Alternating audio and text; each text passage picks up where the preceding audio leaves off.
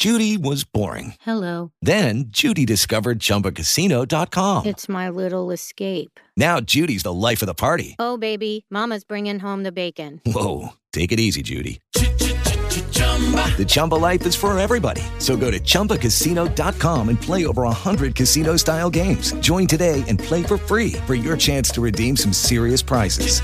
chumba ChumbaCasino.com. No purchase necessary. Void where prohibited by law. 18 plus terms and conditions apply. See website for details. Hello, everybody. I hope you're all doing well. Let's just say, October was an amazing month filled with so many stories, but hey, let's not have that stop in November. Let's keep it going with another amazing collection of scary stories as we drift further into Mr. Creep's mind. I found an old cassette tape in an abandoned mental facility.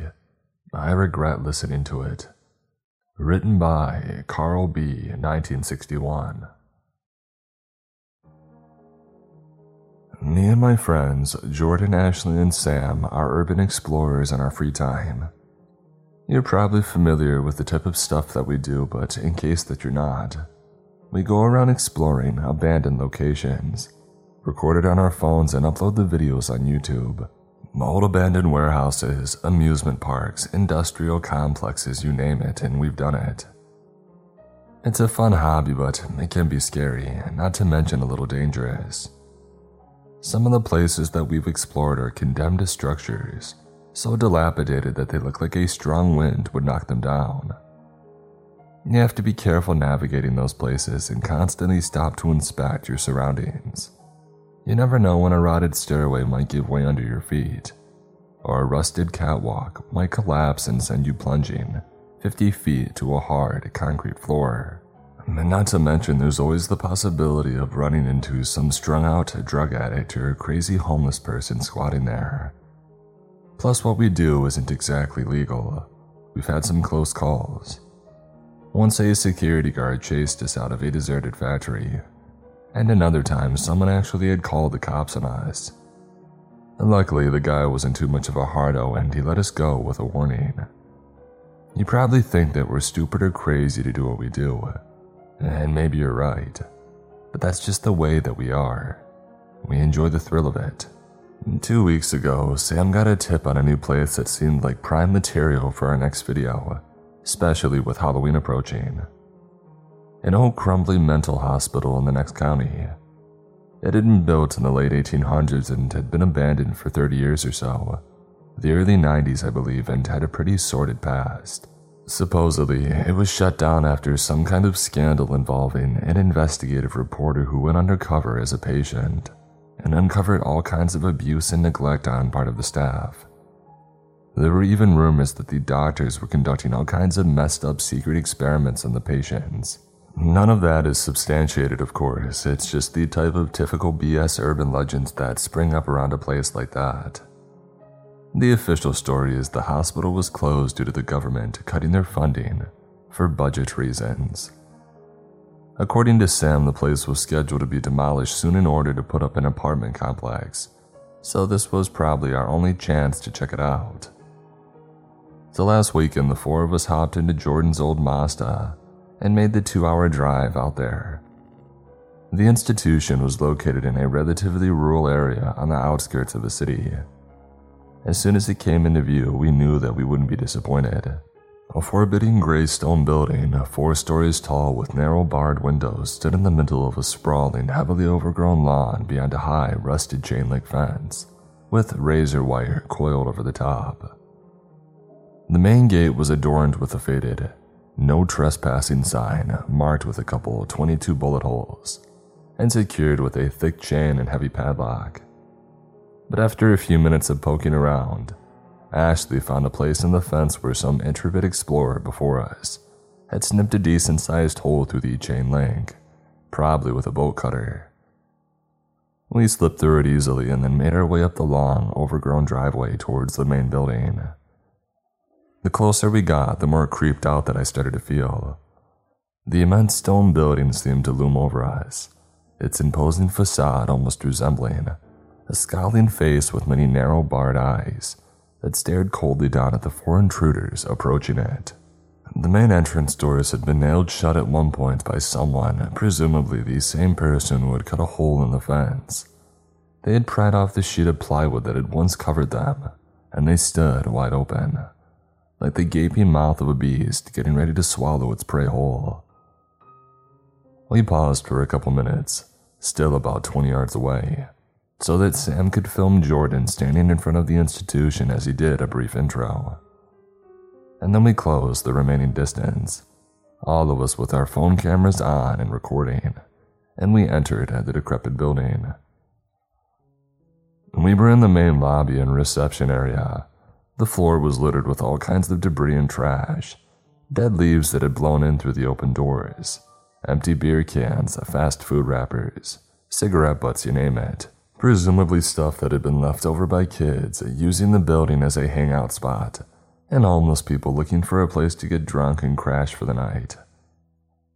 The walls were marked with graffiti, a bedpan of one of those old school steel ones stood on the reception desk. None of us dared approach it for a closer inspection. We looked around for a while and eventually found the main stairway, standing next to the long dead elevators, no electricity. We went upstairs to explore the second story. It was the hospital's administrative wing, offices mostly. Honestly, there wasn't much interesting in most of them. The place had been pretty thoroughly cleared out when the institution was shut down, and all that remained were some empty filing cabinets and discarded pieces of ancient office equipment. In the hospital director's office, a cardboard shoebox stood open on the otherwise bare desk. I peered inside and saw it contained a number of old audio cassette tapes, still in their cases. I flipped through them out of curiosity. There were a couple dozen of them, they had various names and dates carefully printed on the labels. I didn't know what they were, but Sam suggested that they maybe they were recordings of therapy sessions with former patients. I grabbed one at random and threw it in my pocket to take back with me, just as a souvenir, and then we continued our investigation, filming anything we found that looked even remotely interesting. Truthfully, the whole trip was kind of a letdown. There wasn't much to see or film. The top two floors were patient rooms, but they were almost all vacant except for a couple of rusted bed frames, more litter, and an occasional graffiti artist tag. The place didn't even have a sinister or creepy ambience once you were inside. There were no more operating tables spattered with dried blood or rusted surgical implements. Not even a spooky abandoned wheelchair standing in one of the corridors. The institution had been a minimum security when it had been in operation, so it wasn't like there had been any especially violent or dangerous patients kept locked up there. In other words, there was no dungeon ward in the basement, where the likes of Hannibal Lecter had been imprisoned safely away from the general population. It could have been an abandoned office building for all the atmosphere that it generated. After about an hour, we decided to call it quits Jordan filmed the outro, apologizing to the audience for the video being such a disappointment. And then we left and got back into our car and drove home without incident. I went on with my normal routine and had pretty much forgotten all about our exploration of the mental hospital until Wednesday morning when I was getting ready to leave for work. I couldn't find my car keys, which I typically carried in my pants and I was desperately hunting my apartment for them in a rush and not to be late. I searched for them in my jacket pocket, not finding them, but instead, the cassette tape that I had swiped from the institution. I had completely forgotten all about it.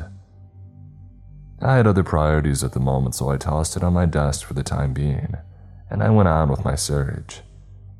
I eventually did locate my keys, they had slipped out of my pants and found their way under the cushions of my couch, and I got to work only a couple of minutes late. That evening, when I got home, I spotted the cassette on my desk, and after dinner decided to give it a closer inspection. It was one of those 90 minute jobs that fit into a full sized portable tape recorder. Carefully printed on the label by hand in faded black ink were the words Bennett Michael, and a date 81791. There were a few seconds of hissing silence and then the audio resumed. At first, the only sound was a man's heavy, slightly uneven breathing, and then the professional, clinical voice from before the doctor spoke. How are you feeling today, Michael? The ragged breathing continued, and there was no answer. Michael. The second voice spoke. It sounded like it belonged to a younger man. The voice was agitated and tight with suppressed emotion. The voice of a man in turmoil, struggling to maintain his composure. Why do you care how I feel? What does it matter anyway? There's nothing you can do. All you do is ask me the same questions over and over again, every single time. The emotion behind those words, it could have been rage, or something else. It's a very important part of your therapy, Michael. We have to get to the root of whatever is the source for your mental distress in order to give you the necessary treatment that you require so that you can function normally again and return to society. BS. The younger man interrupted with a shout. "You're just playing with my head, like all the other shrinks did. To you, I'm just another freak that you can play your little mind games on. Some nut that you can exploit to get published in all the big shot medical journals. The doctor spoke softly. I'm trying to help you, Michael. A contemptuous snort. There's nothing that you can do to help me, Doc. There's nothing anyone can do.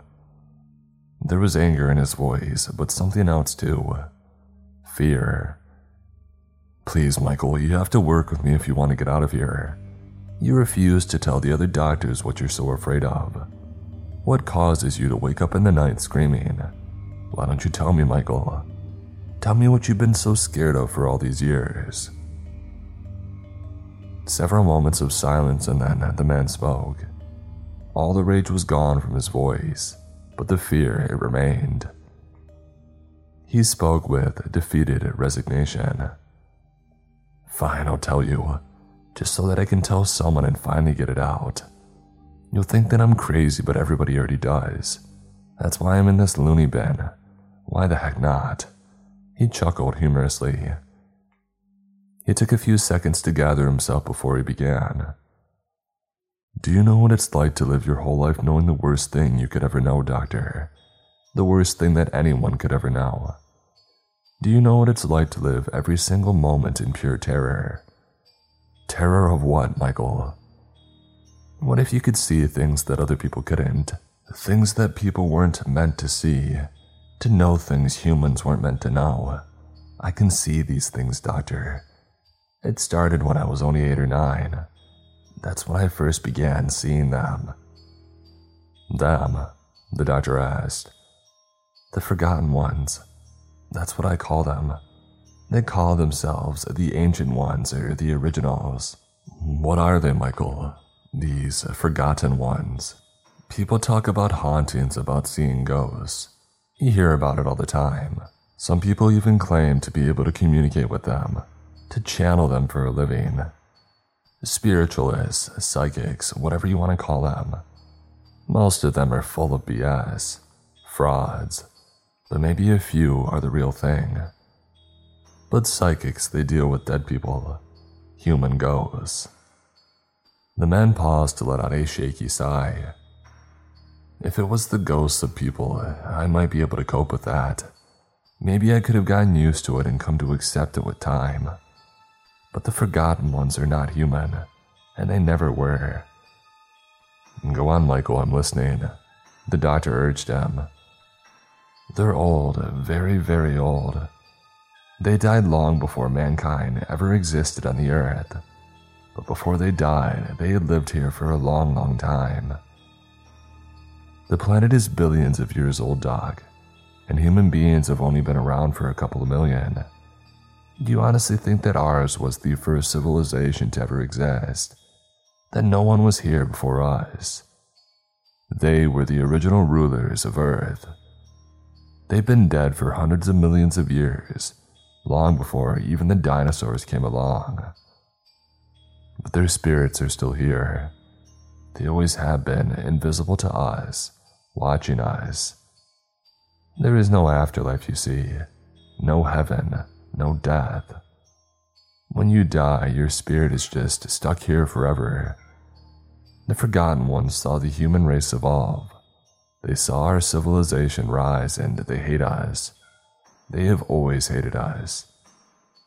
They see us as intruders, invaders, thieves who took the world that was once theirs for ourselves. I see. The doctor interjected patronizingly. Yeah, you sure do. The man muttered cynically. What do these forgotten ones look like, Michael? You don't want to know. The man replied in a strained, trembling voice. They're monstrous beyond description, and so full of rage and envy and vengeance. I know all this because they tell me. They communicate to you, the doctor asked. Oh, yes, all the time. They know that I can see them. I can't understand what they're saying when I'm awake. They speak in their own language, but when I'm asleep, they come to me in my dreams and then I can understand. The Forgotten Ones hate us, but they can't harm us. They can't touch us because they are ghosts and we are alive. We're safe from them as long as we're alive. But when we die, when our spirits separate from our mortal bodies and we cross over into their realm, then it's payback time. There was a long pause. The doctor said nothing to break the silence, and the man resumed. Whoever came up with the notion of where we go after passing, of demons, of tortured souls and eternal suffering, maybe they caught a glimpse of what the forgotten ones do to the spirits of the dead. That was where the recording had ended. The audio cut off and the hissing silence resumed. I listened for a couple more minutes, but there was nothing else. Then I turned off the recorder, ejected the cassette tape, and just sat staring at it for a long time, disturbed by what I had just listened to. Out of curiosity, I entered uh, Michael S. Bennett and the name of the mental hospital into Google, and I did a search. I found an obituary in a local newspaper for a Michael Samuel Bennett. He had died on November 11, 1994, at the age of 31, but the obit didn't say how. I did a bit more digging and found a newspaper article about his death. He had died alone in his apartment of liver failure after a long struggle with alcohol addiction. There is a picture of a man with a gaunt face and dark, haunted eyes. I couldn't find anything to suggest that he had had a history of mental health issues or had ever been a patient of the institution. Maybe his family had wanted to keep that out of the paper. Or maybe the hospital records had been kept confidential. Maybe it wasn't even the same guy. The things that guy said in the tape still creep me out. He sounded so convinced, so sincere about the things he claimed to be able to see. I tell myself that I'm making a big deal out of nothing, that what I had heard had been nothing but the rambling paranoid delusions of an extremely disturbed mental patient. And that's all it is, right? That's all it can be, right?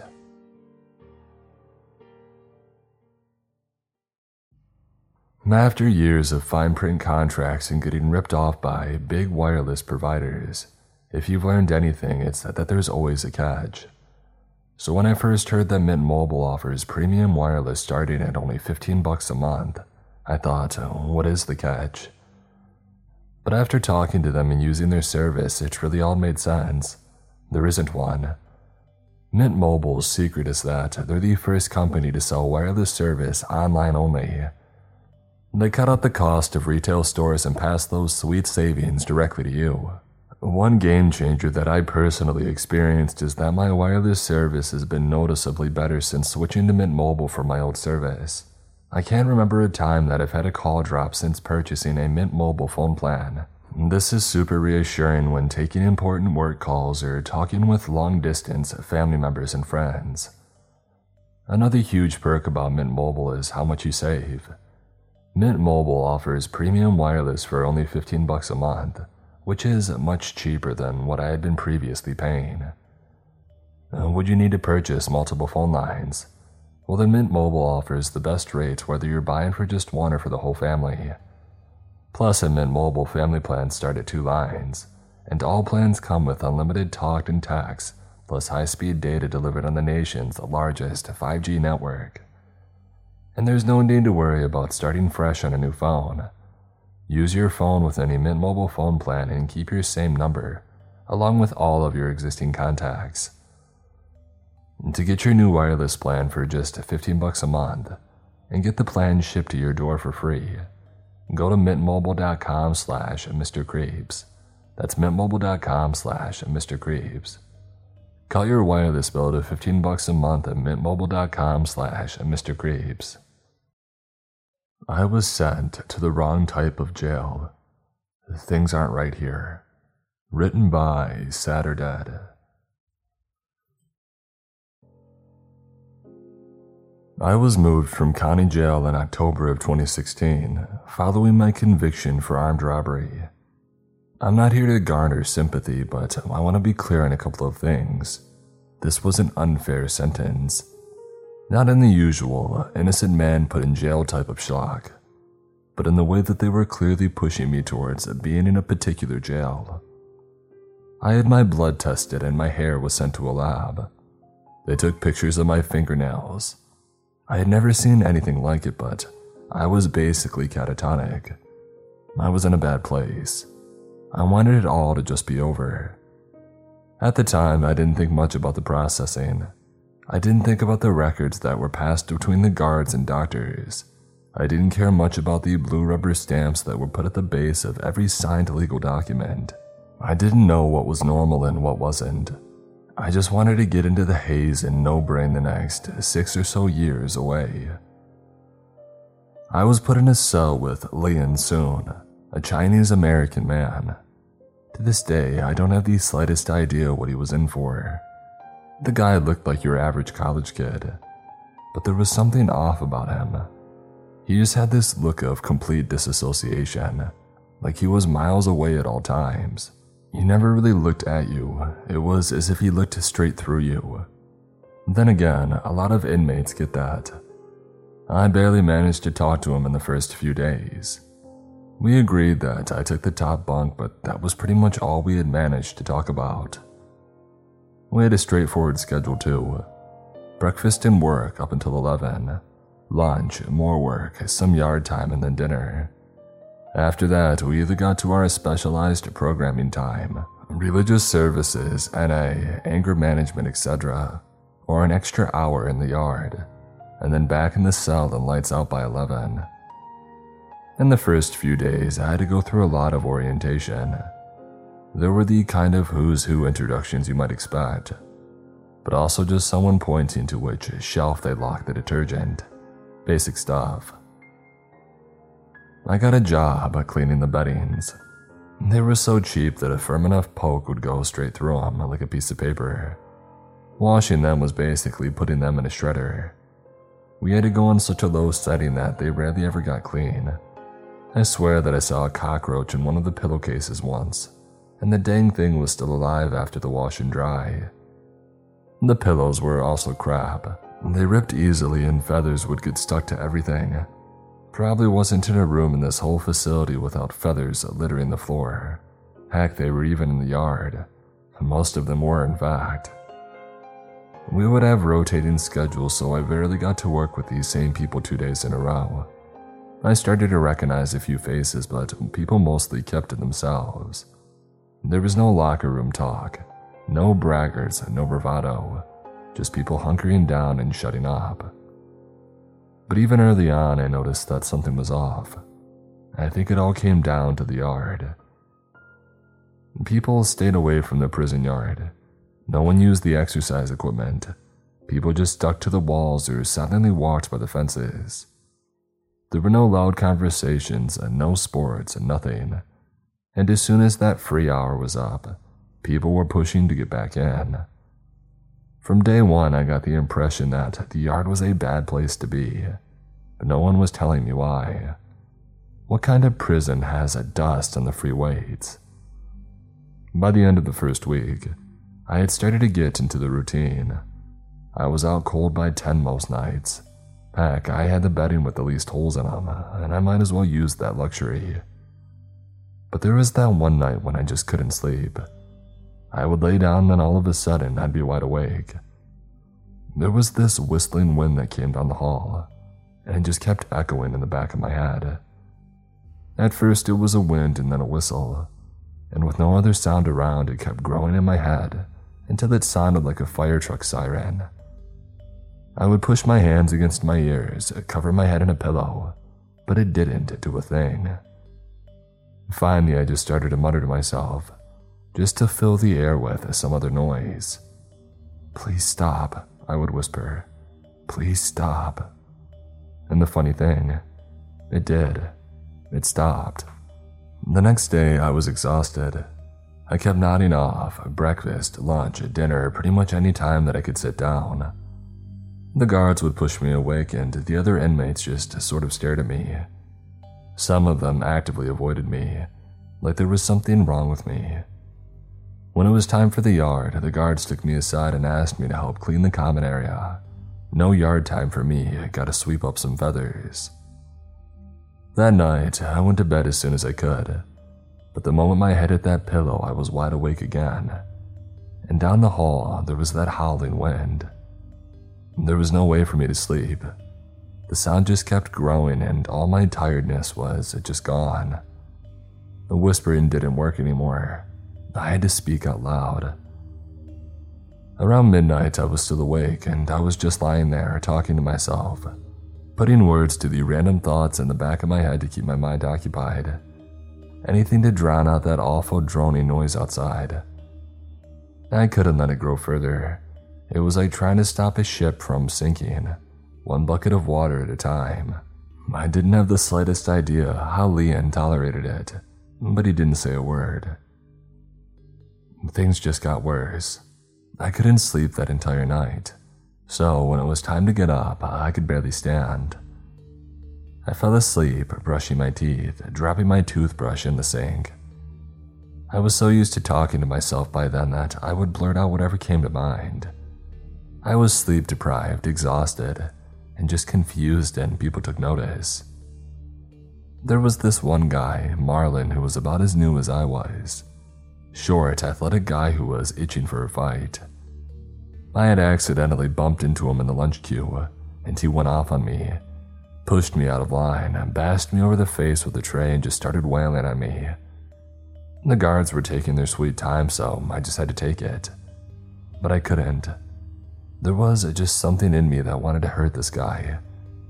I grabbed his shirt and I looked him in the eyes. You want to get whipped, Greeny? I said. You want us to whip you. I don't know where the words came from. It was just the first thing that came to mind.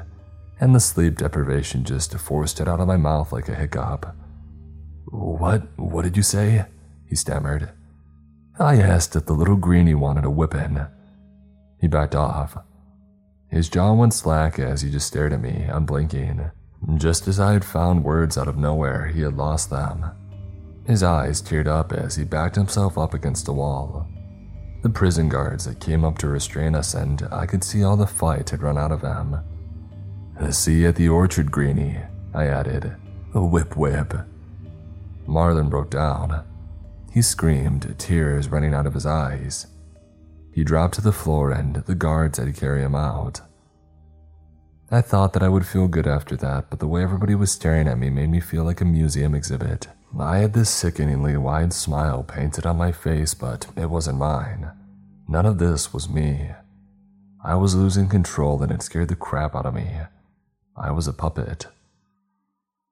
That night, I didn't even bother trying to sleep. I knew that as soon as I would lay down to try, I would just be wide awake again. Instead, I tried sleeping on my feet or sitting on the floor. This time, uh, Leon couldn't ignore me. He sat up on his bed, looking at me instead of looking through me. You want something? He asked. You itching? Nah, I said, shaking my head. Just broken, something's not right. You phobic. Trouble with the walls. Maybe, I don't know, I can't sleep. It looks like you sleep all the time, just not in here. Yeah, I sighed. Yeah, that's about right. They stamp you when you got here. You got any stamps? Yeah, uh, some blue ones. Everyone gets blue ones. What shape? I don't know, I shrugged.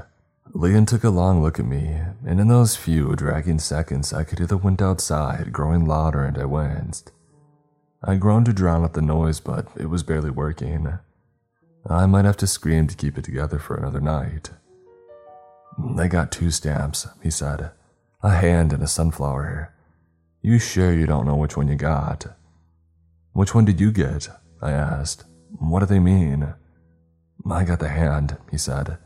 Most of us did, no idea what it means, but the sunflowers are always a bit. He pointed at me as if to make a point. Maladaptive. Private prisons, I chuckled. BS, all of it. Liam leaned back in his bed and closed his eyes. Yeah, he sighed. Sorting us into flowers and hands like it's daycare. Probably got a woodchuck and a dolphin stamp too. Leon was out like a light, but as expected, I couldn't sleep. I paced back and forth and screamed into a pillow and tried massaging my ears. The scratchy noise sort of helped, but I still found myself restless. Finally, I got out of bed and pressed my head against the door. Maybe if I let the wind howl, it'll take pity on me. Maybe it would get to a point where it would either kill me or stop. I didn't care which as long as something happened. But the strangest thing came to me. As I pressed my head against the door, the sound became clearer. The wind softened to a whistle and then a gentle hum. The more that I tried to lean into it to listen, the more beautiful it became. Right there, leaning against the door, I had the best sleep of my entire life. The next morning, Leon pulled me up as the guards did their rounds. I had slept all throughout the night and I felt amazing. But even then and there at my best, I could hear a little piercing sound. That wind, that whisper, it was still in the back of my mind, even now during daytime.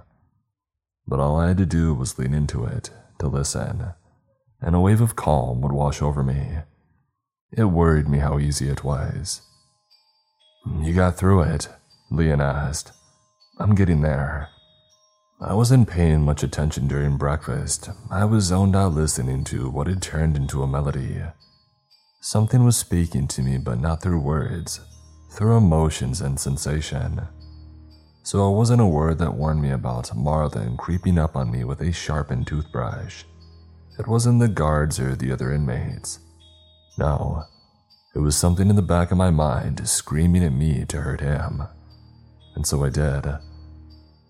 All I heard was laughter. There was this alien joy springing up in my chest, forcing me to my feet.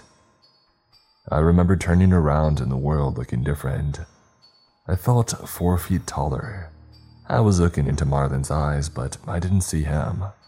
I saw a teenage kid running through an orchard, hunted by his older brothers who wanted to beat him with a tire iron. Whip, whip. When I came to, I was still laughing.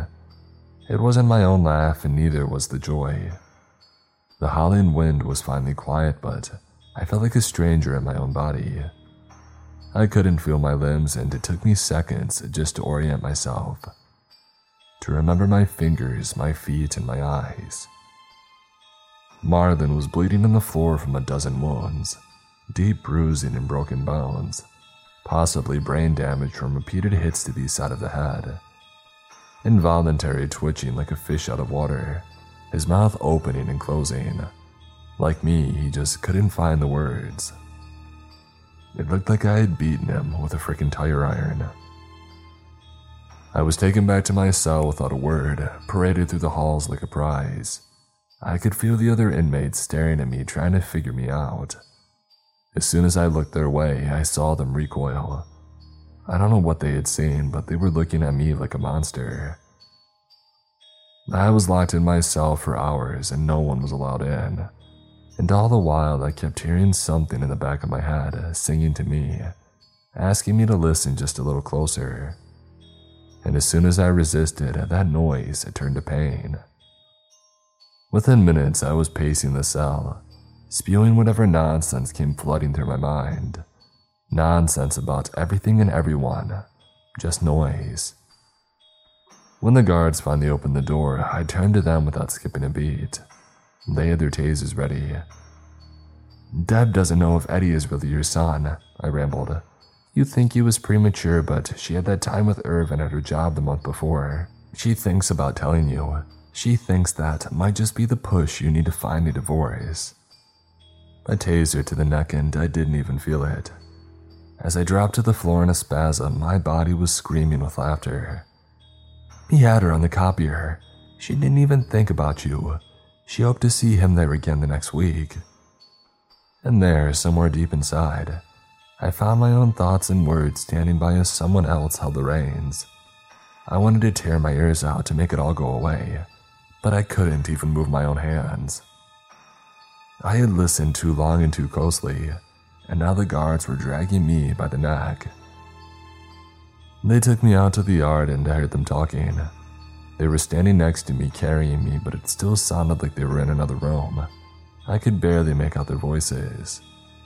The hatchet man mixed up the bloodworks, they said, got the wrong class. Crap, we got a bloomer? We had a bloomer this whole time. It's a Christmas miracle he didn't pop his celly. So why are we taking him out? Just making sure it's protocol. Forget protocol. Nah, screw off. They held me in at the middle of the yard, lining up in a circle around me. The guard that I had been yelling at stayed inside, weeping over a picture. After a few minutes, I felt a tingle in my hands. It felt like being poured back into my body, like my mind was a liquid. It all came back to me one thing at a time language, memories, senses, joys. Suddenly, I was standing up. The wind was clearer out in the open, and it was colder than expected, and I wasn't even wearing my shoes.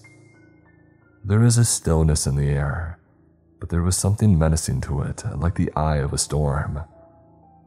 Nothing's happening, I heard. We take him in.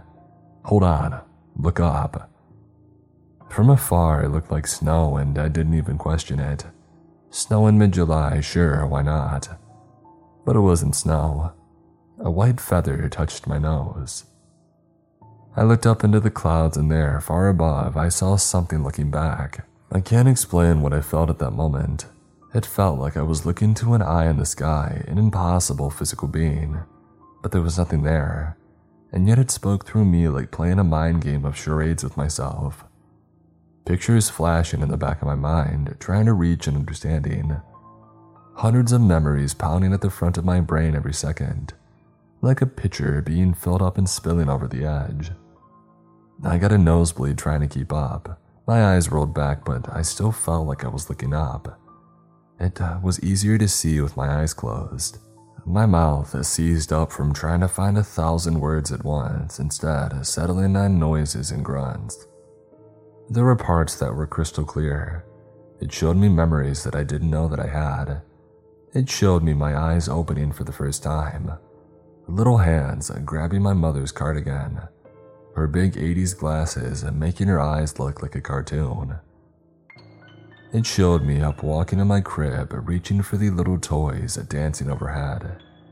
And I understood what it meant that we were born with this instinctual drive to reach beyond our means, to stretch toward the sky, to grab and pull down the unknown to us, making it a part of ourselves. That the most basic instinct of my being was meant to be here to do this, to reach up. No, I wheezed. All was silent. I looked down as I floated six feet off the ground. No, I groaned. Memories of long lost dreams came rushing back. Pleasant thoughts that you don't want to wake from. Promise of love, lust, joy, and comfort. It was all there just waiting for me to take it. All I had to do was reach for it, to reach into the sky and take it. But there was something more. That eye in the sky looking down at me. Non malevolent, not angry, not evil. Just vast beyond comprehension. I was nothing more than a strand of wheat being plucked into the air by a curious farmer. No, no, no, no, I screamed. They came running up to me, Guards grabbed my legs and pulled me down. Felt like I was being torn in half, part of me desperately reaching upwards, and my conscious self holding me to the ground. All the while, the pleasant silence was turning from a whisper to a scream. We got it. A guard yelled as the weather picked up. Get him out of here, get him. Something let go of me. The guard on my left lost his breath and he suddenly went limp. With nothing but a whistle, I saw him whisk into the sky. Not a word of protest and not a sound. Just a human life growing smaller and disappearing overhead. I dropped to the ground as they scrambled to get inside. Another guard fell flat on his stomach as something invisible grabbed his ankles. Again, a soft whistle and he was gone. A spot in the dark. Run, come on. The other guards were standing by the entrance, holding the doors open. They were waving at me, and desperate for me to just run. But every part of me wanted to stay, to reach up to touch the sky and go back to that place that I was meant to be, to feel my mother's cardigan between my baby soft fingertips, and to look into the night sky with wonder of what could be. It was all there, and yet my body knew to run. The moment that I got inside, I heard thumping. Chunks of meat sprayed across the yard, fragments of bone getting stuck in the barbed wire, fabric torn into shreds. Whatever was up there was happy now, and the howling wind was silent. We all just stood there. I could barely breathe. I had been so close to surrendering to give into it. Whatever was up there had no intention of caring for me. There was no love, no joy, no comfort. All it could promise me was a swift death at the best, or the life of a sleepless puppet. But for a moment, we all just stood there. We weren't inmates and prison guards. In that moment, we were all just people, trying to understand ourselves. I got processed the next day. They double checked my blood. Turns out they had contaminated my result. Sloppy work from the esteemed people at Hatcher and Biotechnica. This time, I saw them clearly stamp my papers blue ink in the shape of a little sunflower. I was taken out of state they said it was a matter of security on account of getting in fights with Marlon. Apparently, he had broken both legs and his shoulder, but still, I knew better. This wasn't a matter of security, this was about fixing a grave mistake. This prison had a purpose, but I wasn't a part of it. Instead, I did my time in a place with no wind, and now I'm out on parole. To this day, I get a shiver up my spine when I hear the whistling wind. I'm scared of my dreams and of my memories. I'm afraid there's still something in me that wants me to go back, to look up. My psychiatrist, Dr. Bogan, tells me that I've got an agoraphobic trauma to deal with. She says that she has some kind of experimental treatment for it, but I don't know. Overexposure therapy sounds dangerous. But even now, I find myself suddenly waking in the middle of the night, my body talking to itself telling truths that I couldn't possibly know to an empty room. Sometimes, and not even in my own language. Sometimes, in no language at all. Every now and then, a white feather still stands on my shoulder, and I just know that looking up will be the end of me, or the start. With the Lucky Land slots, you can get lucky just about anywhere. This is your captain speaking. Uh, we've got clear runway and the weather's fine, but we're just going to circle up here a while and uh, get lucky. No, no, nothing like that. It's just these cash prizes add up quick. So I suggest you sit back, keep your tray table upright, and start getting lucky. Play for free at LuckyLandSlots.com. Are you feeling lucky? No purchase necessary. Void where prohibited by law. 18 plus terms and conditions apply. See website for details. I was a correctional officer. Something unholy happened during my time in prison. Written by Doomed Geek. Going to prison was a tradition in my family. My grandfather had served time for running a moonshine business that was one of the biggest employers in town until it was shut down. My father was a thief a clumsy one who spent more time locked up than he did at liberty. I remember him being there for a grand total of four of my birthdays while I was growing up. And then there was my uncle, He was a fraudster whose life was saved from an angry mob more than once by an arresting police officer. I was an exception. I kept my nose clean, and a couple of months after my 23rd birthday, I was successful in my application to become a correctional officer. I was bursting with joy as I got ready for my first day at work. I still lived at home but would be moving out when my wages started coming in. At the front door, my mother told me how proud she was of me and handed over a packed lunch. My father was not there. He had passed away, and my uncle was missing and unmissed. As I set off driving, I was ready to focus on the future. It was a bitingly hot day and the roads were dusty and pitted. By the time that I arrived, my bones were well shook up, and my car was spattered with dirt and with flies that had been too slow to get out of the way. The prison was the only building for miles around, and as I climbed out of my cars, one of the neighbors had padded past, its tongue hanging out of its mouth. But then the coyote paused and then wondered if it was eyeing me up hungrily. It was a scrawny thing and no threat to me. I turned away. The staff parking space was outside of the prison, and I craned my neck to look up at the perimeter wall. Its concrete was old and cracked in places, but it was still a mighty impressive barrier against possible escape. Razor wire curled along the top of the wall, and there was an observation tower rising up highest of all. An officer in the tower watched me approach. I tipped my baseball cap and I smiled, but he did not respond. He just kept staring, his eyes hidden behind shades. I walked on. Reaching the staff entrance, I took a deep breath, and then I looked into a camera fixed on the wall above the door, pressed a button, and I was buzzed in. The glare of the day slipped away, and I was met by the smell of sweat, mingled with some kind of bleach. The air was thick with it. My eyes started to sting, and I was wiping my hand across them when I heard somebody say, Nah, you'll get used to it. I blinked and looked at the man who had spoken. He was in his 50s, I would have guessed, and his gray hair was shaved short. He wore a smart uniform with a shirt that was a shade darker than his hair. A name badge on his shirt read, Riley. His hand was held out for me to shake. Pleased to meet you, sir, I said. I'm Jake. Bill, he replied, and the feeling's mutual. I'll be giving you your induction. It'll be a much more civilized introduction to the prison than the inmates get. There's no body search and no delousing, and the uniform is a lot smarter as well.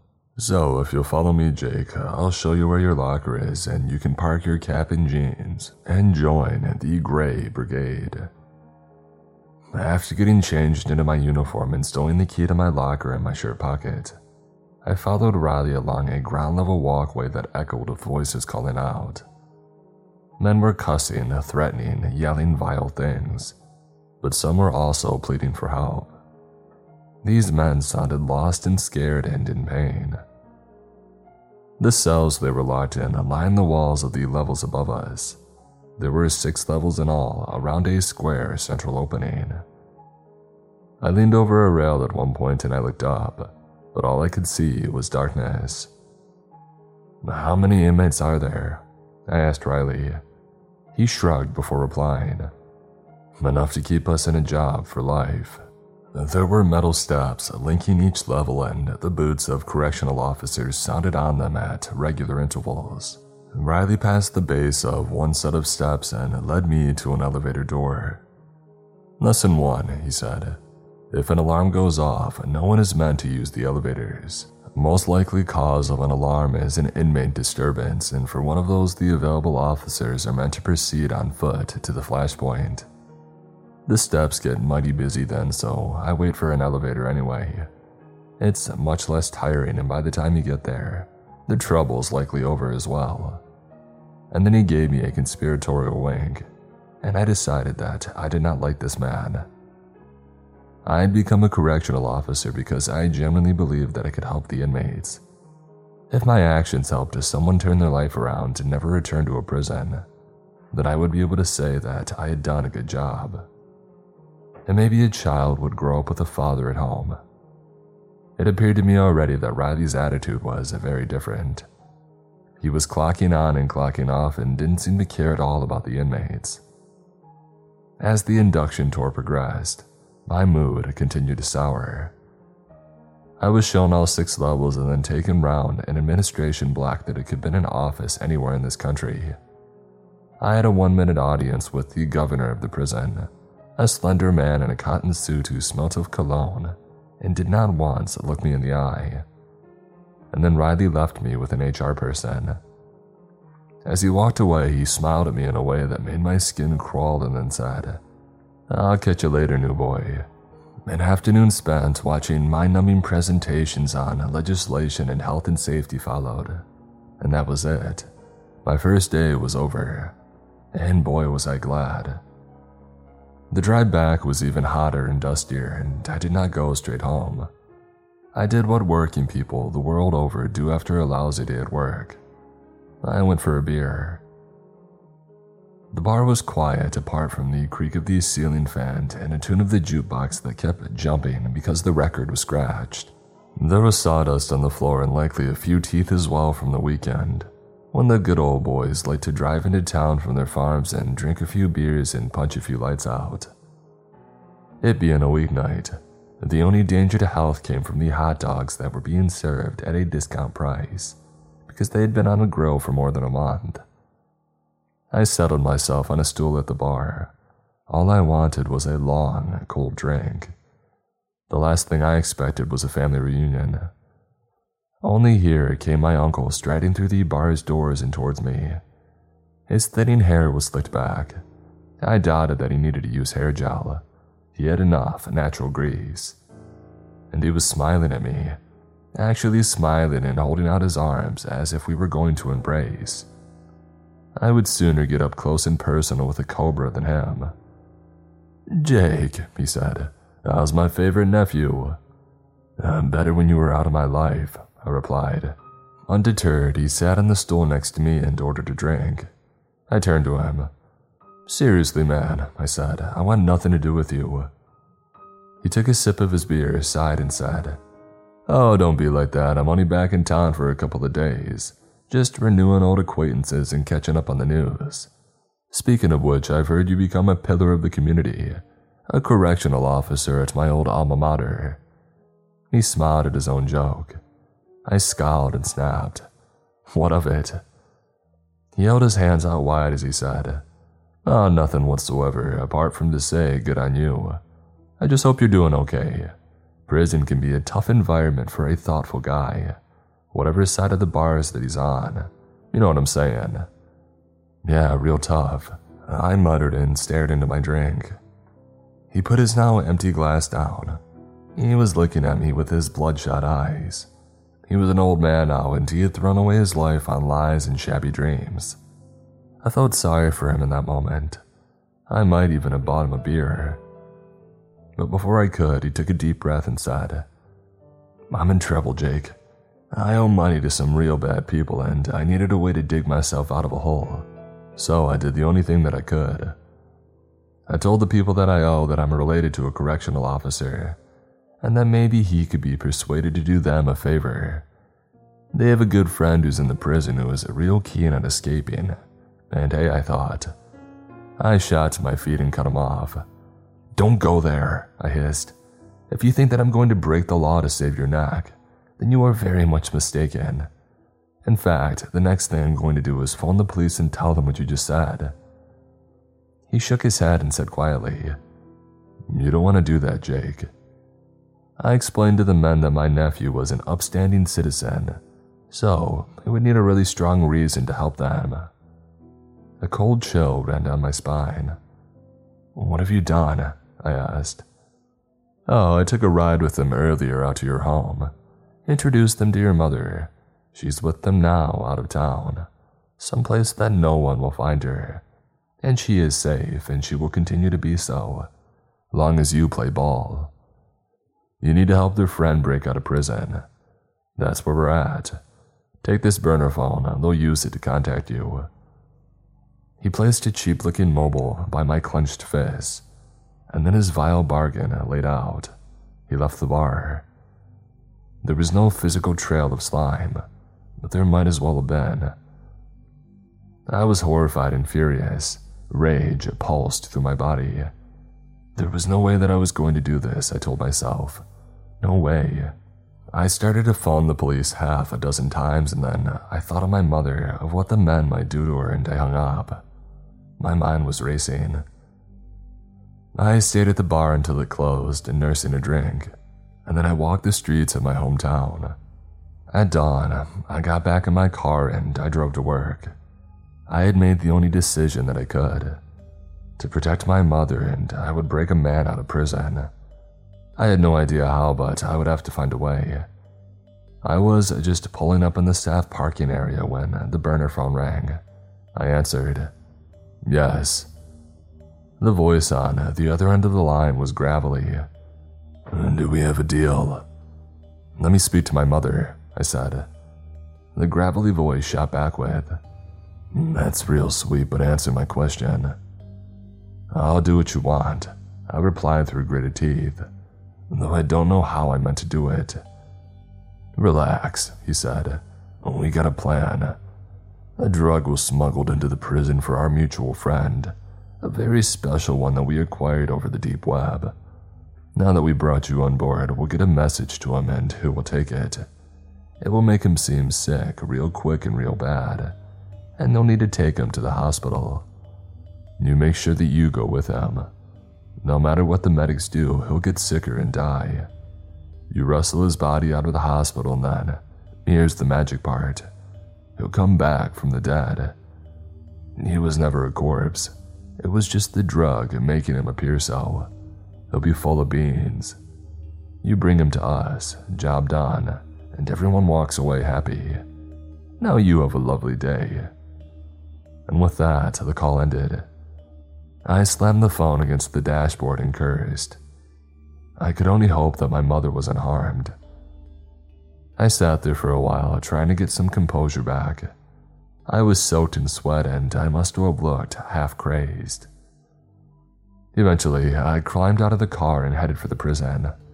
I felt nauseous and terrified of what the day would bring. I had just finished getting changed when Riley had appeared. Jake, my boy, Riley said. You look like the type to volunteer because you're keen to impress and slide up the ladder to success. Well, I have the perfect opportunity for you. One of the inmates has been taken ill. He collapsed in his cell, sweating and fitting and looking real green. The wardens called an ambulance and asked me to keep an eye on the prisoner when he's taken to the hospital. But how about I do you a favor? I'll let you go on my place. He was right in my face by now, and I could smell his bad breath, his stale sweat. I swallowed down bile that had risen into the back of my mouth and said, Sure, why not? Anything to help. After all, Riley's laziness had just made a big piece of the plan fall into place. He grinned and slapped me on the shoulder. You're gonna go far, Jake, my boy. Now go fetch our sick inmate and wait for him outside until the ambulance arrives. We don't want him expiring in our nice, clean jail. Thirty minutes later, I found myself getting into the back of an ambulance. Riley had insisted that I stay handcuffed to the prisoner at all times. But once the doors of the ambulance were closed and he was out of sight, I unlocked the handcuffs and I sat back. Both paramedics were riding up front. I would expected one to stay with the patient while the other drove. It was clear, though, that neither wanted to get too close to the man and I couldn't blame them. He was skinny and shaven headed and heavily tattooed. When he grimaced, I could see that he was even tattooed on his gums. And he was grimacing a lot, and moaning and shaking and sweating. He looked incredibly pale, like the life was draining out of him. I had no idea what dubious drug he had taken to fake his illness, but it seemed horribly real to me. In fact, if he was not actually seriously ill, then he deserved a statute. I imagined his acceptance speech. I would like to thank my shady characters everywhere. I wouldn't be here today if it wasn't for you. And then I suppressed a hysterical laugh. I needed to hold it together for my mother's sake. By the time we arrived at the hospital and the prisoner was being strapped to a trolley to be wheeled inside, the sun was high in the sky. I could feel the heat coming off the tarmac through the soles of my shoes as I stood by him, supposedly guarding him. He had stopped moving by now and he just lay there. Harsh, irregular breathing escaped his lips and his eyelids flickered. I thought of how life is meant to flash before your eyes in your last moments, and I shivered, despite the intense heat. The paramedics pushed him through some double doors, using the trolley and the prisoner's feet like a battering ram. And then they steered the trolley against one side of a corridor and started to walk away. Oh, where are you going? I called after him. Without looking back, one of them replied, The ER is full.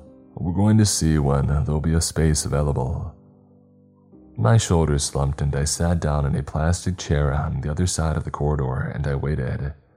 And I waited. More than an hour must have passed before a young, exhausted looking man in scrubs had appeared. He looked at the prisoner, checked his pulse, and shone a little torch into his eyes and then he turned to me and said, I'm sorry, your friend is gone. And then he walked away. He's not my friend, I said to the empty corridor, and I went back to waiting. I assumed that the man in scrubs would be doing some kind of paperwork to note the time and cause of death, and requesting the body be taken to the hospital morgue. But as the minutes had ticked by, no one came. There was just me and the body on the trolley. I got to my feet and I took a deep breath. I could still have walked away, told the governor at the prison and the police that my mother had been kidnapped and that I was being forced to help a prisoner escape. But I didn't. I crossed another line. I wheeled the trolley and the body back out into the open. I wheeled him along for 10 minutes or so, the trolley rattling and hard to steer, and the body staring up at the bright blue sky through eyes the doctor had not closed. I reached a quieter part of the parking lot and saw a car that was the same make and model as my own. I had seen an article online once about how all these types of cars can be worked by the same set of keys. I remembered that now and tried clicking the doors to unlock, which they did. Add stealing a car to helping a prisoner escape from prison, I thought, and I unstrapped the body and manhandled it into the back seat. The engine started for his time and we rolled out of the parking lot. I put the radio on. A country and western singer was lamenting the fact that his woman had left him and taken his dog. I changed channels, found one that had rolling news. I wanted to listen out for reports of a body being stolen from a hospital. As I drove, I kept glancing in the mirror at the body on the back seat. I recalled the words of the man with the gravelly voice clearly. Now here's the magic part. He'll come back from the dead. He was never a corpse, it was just the drug making him appear so. He'll be full of beans. There was no magic on that tan fake leather seat, just a shape that had once been a man, which was starting to smell real bad.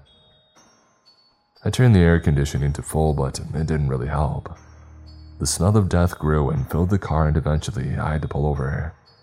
I stood at the side of the road, a dry heaving. A truck roared past and the driver sounded his horn. Apart from that, I was alone. I straightened up. This was a hideous mess. I was now on the run, a lawbreaker, and the man that I had helped break out was actually dead. That had not been the plan. I cussed to myself and paced up and down, desperately trying to think what I should do. First things first, I decided. I needed to get rid of the body, otherwise, it would draw attention to me. I took my shirt off, wrapped it around my nose and face, and got back in the car. I steered it off road and hoped the suspension wouldn't break as we bumped over the cracked dirt of the empty land which lay all around. After a few miles, I figured that I had found a spot that would have to do. There was no sign of life, not even a coyote or a buzzard or a desiccated tree hanging on in there. I parked up. I didn't have anything to dig with other than my bare hands, so I used them to start clawing at the soil.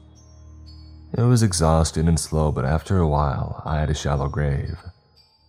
I returned to the car and hauled the body out and dragged it over to its final resting place. I laid it out, closed its eyes because that seemed like a decent thing to do, and I sunk to my knees. I wasn't about to say a prayer. I was simply worn out and needed to find the strength from somewhere to cover the body up. I was about to start shoveling dirt when the body opened its eyes and asked in a weak voice, What are you doing? I fell backwards, sat there open mouthed with shock. The honest answer to the question, burying you, was not something that I could bring myself to say. Instead, I said, helping you escape. The body smiled. He smiled. The man who, after all, was alive. I helped him to his feet, clasping his hands in mine. They felt disgustingly cold, and when he stood face to face, his skin looked worse than ever. And as for his smell this close up, it was all that I could do not to hurl on the spot. Where to now? he asked. Well, we need to ask your friends that, I replied. I hadn't heard from them again. On the plus side, that meant they wouldn't know that I just tried to bury the man alive. But I really did need to speak to them, to let them know that I would be able to deliver the man to them, and that I could be reunited with my mother. I helped the man over to the car. He was very weak and could only shuffle along, dragging his feet painfully slowly along the ground. I sat him in the back seat and then went to retrieve the phone. The number that had called was showing an unidentified, and the signal out here was very weak, which meant that it was time to get moving again and get close enough to civilization to have a good signal and hope that they called soon.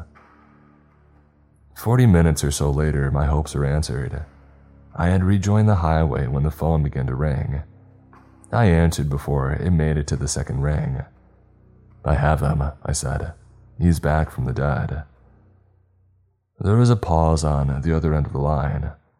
I did not know whether the hiss I could hear was interference or breathing, and my patience was at a breaking point. Are you there? I yelled. I kept my part of the deal. Now you need to keep yours. Finally, the man with the gravelly voice spoke. Chill, dude, he said. Your mom is fine, and she says hello. But it'll be a little while long before you can see her. We have amended the plan. Your uncle was proven to be a liability, so we have removed him from the equation. Permanently. That means there's a little more heat on us than is ideal. So, what you're going to do for us is to drive our friend to a little shack that we know, just south of the borderline, and we'll meet you all there. It'll be quite the reunion, don't you think? I bit my tongue. If I had told him exactly what I was thinking then, I would be putting my mother's life in more danger. So I just listened as he gave me directions to the shack and then hung up. I pulled up. My heart was beating fit to burst, and I needed a moment to take stock. The shack was a long drive, and there were no towns on the way. Just mile after mile of parched, empty earth. I checked the fuel gauge. There wouldn't be enough, and I needed water as well. I turned round to my passenger in the back seat and said, Okay, I know where I'm headed now, but I'll need to try and find somewhere to stop off to get fuel for the car and fuel for me. Well, and you. I'm assuming that you're thirsty. His eyes were closed and his mouth was slightly open, and he didn't seem to have noticed a fat fly was crawling down his cheek. It continued on its way and disappeared between his lips. I shuddered and said, Did you hear me? Are you thirsty? His eyelids finally flickered open and he shook his head. Not thirsty, he said in a hoarse whisper, but hungry, very hungry. He looked at me with eyes that blazed with a dark intensity. My guts tightened, cramping with unease. I said nothing else and I turned around and started the engine.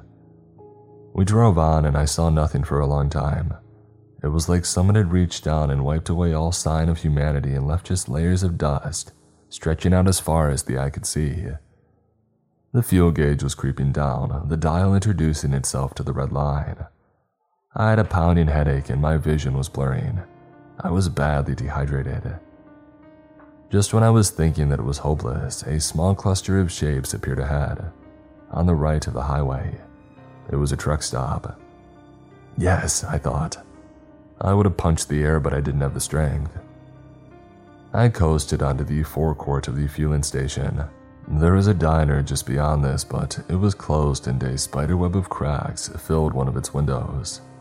So I had to hope the booth next to the station sold water.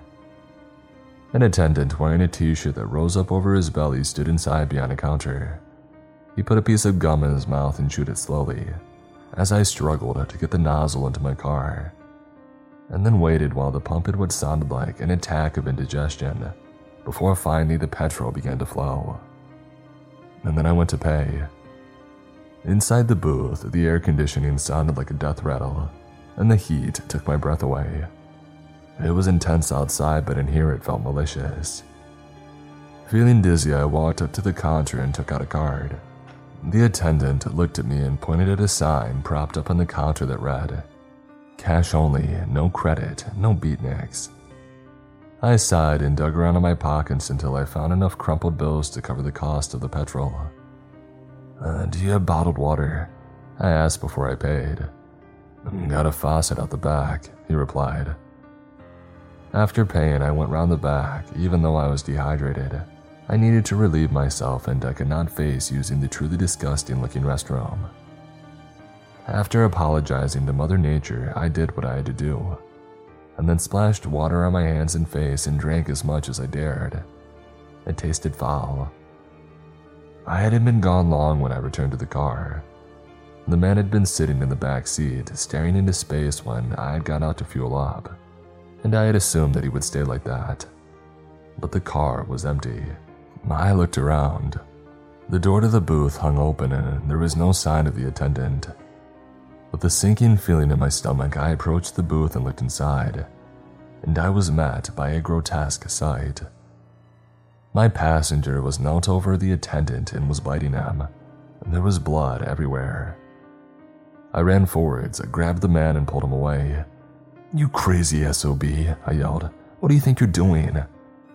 He seemed to be in some kind of daze and started to crawl away on his hands and knees. I exhaled deeply, leaned over, and felt the attendant's neck. No pulse. You killed him, I said, and I looked back, but the man was gone, crawling back to the car. I chased after him, and he was already inside. I was lost for words. This had spiraled out of control now. But I was already in so deep and there was no going back. I had to keep going until my mother was safe. I clambered back behind the wheel and started the car. We pulled away and I glanced back at the scene of the crime to see the attendant was standing just outside the booth. His eyes looked glazed over and he was covered in raw bite marks and blood, but he was back on his feet. Somehow. As I stared, he began to shuffle slowly forward. I turned my attention back to the highway, and I floored the accelerator. With the truck stop disappearing into the distance, I glanced at the man in the back seat. He was licking blood from his lips, and there were small lumps of meat in the blood. Not blood, I thought, it's flesh. A wave of fear and repulsion passed through my body. I gritted my teeth once more and drove. Over the hours that followed, my passenger drifted in and out of lucidity. Sometimes he spoke words that I could recognize, the odd phrase, though nothing he said really made sense. At other times, he would snarl, a sickening, guttural sound that chilled me to the core. I tried to focus on the road ahead. The sun was sinking lower in the sky. Dusk was close. And then thankfully, the shack came into view. It was a beat up pile of tin and wood by the side of the road, and there was another car there with two men leaning against its side, and I could see my mother in the back seat. She was alive, a slim, fragile figure hugging herself. I said a silent word of thanks and I started to slow down. Almost there, I thought, and then the man in the back seat leaned forwards. I could feel his breath, hot and rancid, on my neck as he said, I'm so hungry. How about I bite a bit off of you? A bit you don't need, say your nose or an ear. Or maybe a bit of brain. I saw a show on cable once where a man had no cerebellum, and he was fine. He did not need that part of his brain. Oh, his delicious brain. As he spoke it, it finally dawned on me what he was. I had been blind. How could I have not realized? He wasn't alive, he was still dead. A dead man in the back seat of my car, drool dripping from his mouth, his teeth bared, and about to attack me. As he had attacked the attendant at the truck stop. I slammed on the brakes and I leaped out of the door. The two men leaning against the car straightened up when they saw me.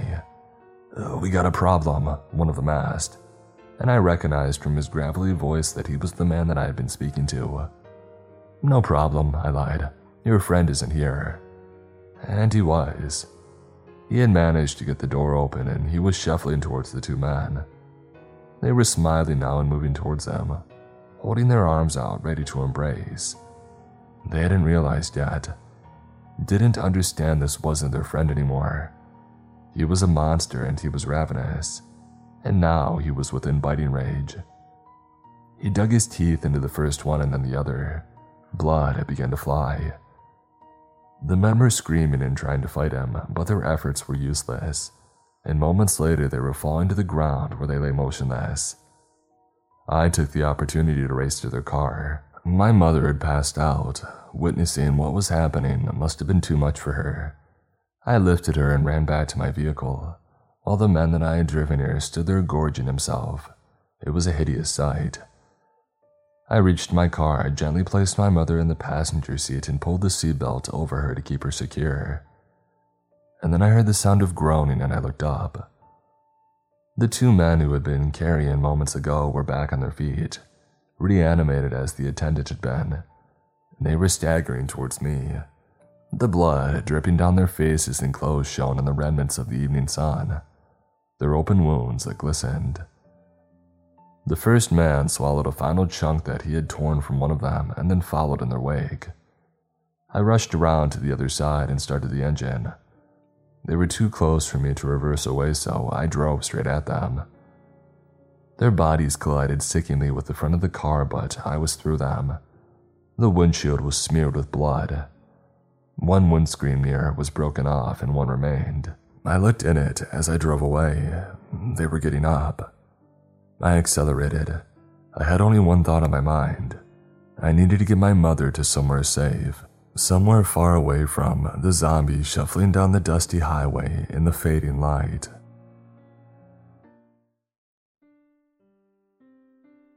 Thank you to HelloFresh for sponsoring this week's episode. HelloFresh meals have become some of the most popular meals in my home. HelloFresh sends farm fresh, pre portioned ingredients straight to your door, delicious and easy to make recipes included. With the holidays just around the corner, HelloFresh has made this busy time of the year so much easier for me. Because the delicious, chef crafted recipes and prepackaged ingredients are delivered right to your home, you can spend less time meal planning and prepping and more time with your family and doing all of the busy things that come with the holidays.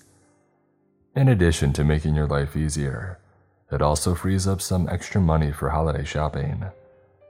HelloFresh allows you to save money on dinner due to it being cheaper than regular grocery shopping, and it's also 25% less expensive than takeout. And personally, this has not only made preparing dinner an easier and more enjoyable experience for myself, but it has also saved me some money to start holiday shopping a bit earlier this year for family and friends. Additionally, Green Chef is now owned by HelloFresh, and with a wider array of meal plans to choose from, there is something for everyone. Go to HelloFresh.com slash MrCreeps65 and use code MrCreeps65 for 65% off plus free shipping. Again, that's HelloFresh.com slash MrCreeps65. Use code MrCreeps65 for 65% off plus free shipping. Thanks again to HelloFresh, America's number one meal kit. I am a deep sea researcher, and we've just found something terrifying. Written by Point of No Return. Before I start this report, I must clarify that any mention of my colleagues, their names, or personal information is to be altered for security purposes. I have a compromise with the truth. But also with the well being and safety of my coworkers and fellow researchers. That said, this is a secret that I cannot bear maintaining for any longer. I've been a deep sea researcher for over 15 years, and well recognized for my research collaborations among my peers. I've worked for a certain European institute for the better part of my career, but it all changed three months ago. It was when me and other researchers were assigned to a new project aboard the Diana research vessel, stationed close to the geographic center of the Pacific Ocean. We all knew very little about what we were getting into, but we were sure of one thing. Whatever it was, it was important. The project was a global collaboration. The European Marine Board, the International Seabed Authority, and the United Nations DESA are among some of the involved. But there were many more. Still, it was all a well kept secret. No coverage of the international media, and no questions were being asked, at least what I was aware of. There were three other research vessels doing pretty much the same work as ours on different territories of the Pacific. I don't want to get into the technicalities of my work, the scientific jargons, or the terminology, so I'll try to keep my explanation as simple as possible. I truly believe that everyone should understand the importance of this discovery as soon as we had boarded the Diana, the details of the project were elaborated upon and we were instructed into our research. We were to investigate oceanic sound waves traveling through the SOFAR channel, and first reported by Kiribati researchers a mere months ago. I remember talking to my colleague Marco after we got our briefing, as we didn't understand the secrecy of the project. Deep sea earthquakes propagating sound waves that were caught by hydrophones were nothing new. So, what was all the fuss about? Felt like our superiors knew more than they were letting us know. But soon enough, we discovered why. These sound waves came from certain oceanic trenches of the Hadal Zone, the deepest region of the ocean. It was the zone that most attracted the curiosity of amateurs and researchers alike, as the intense pressure made exploration difficult. Sunlight was incapable of reaching those immense depths. But even with a distinct lack of light and of primary producers, life flourished even in the darkest regions of the ocean.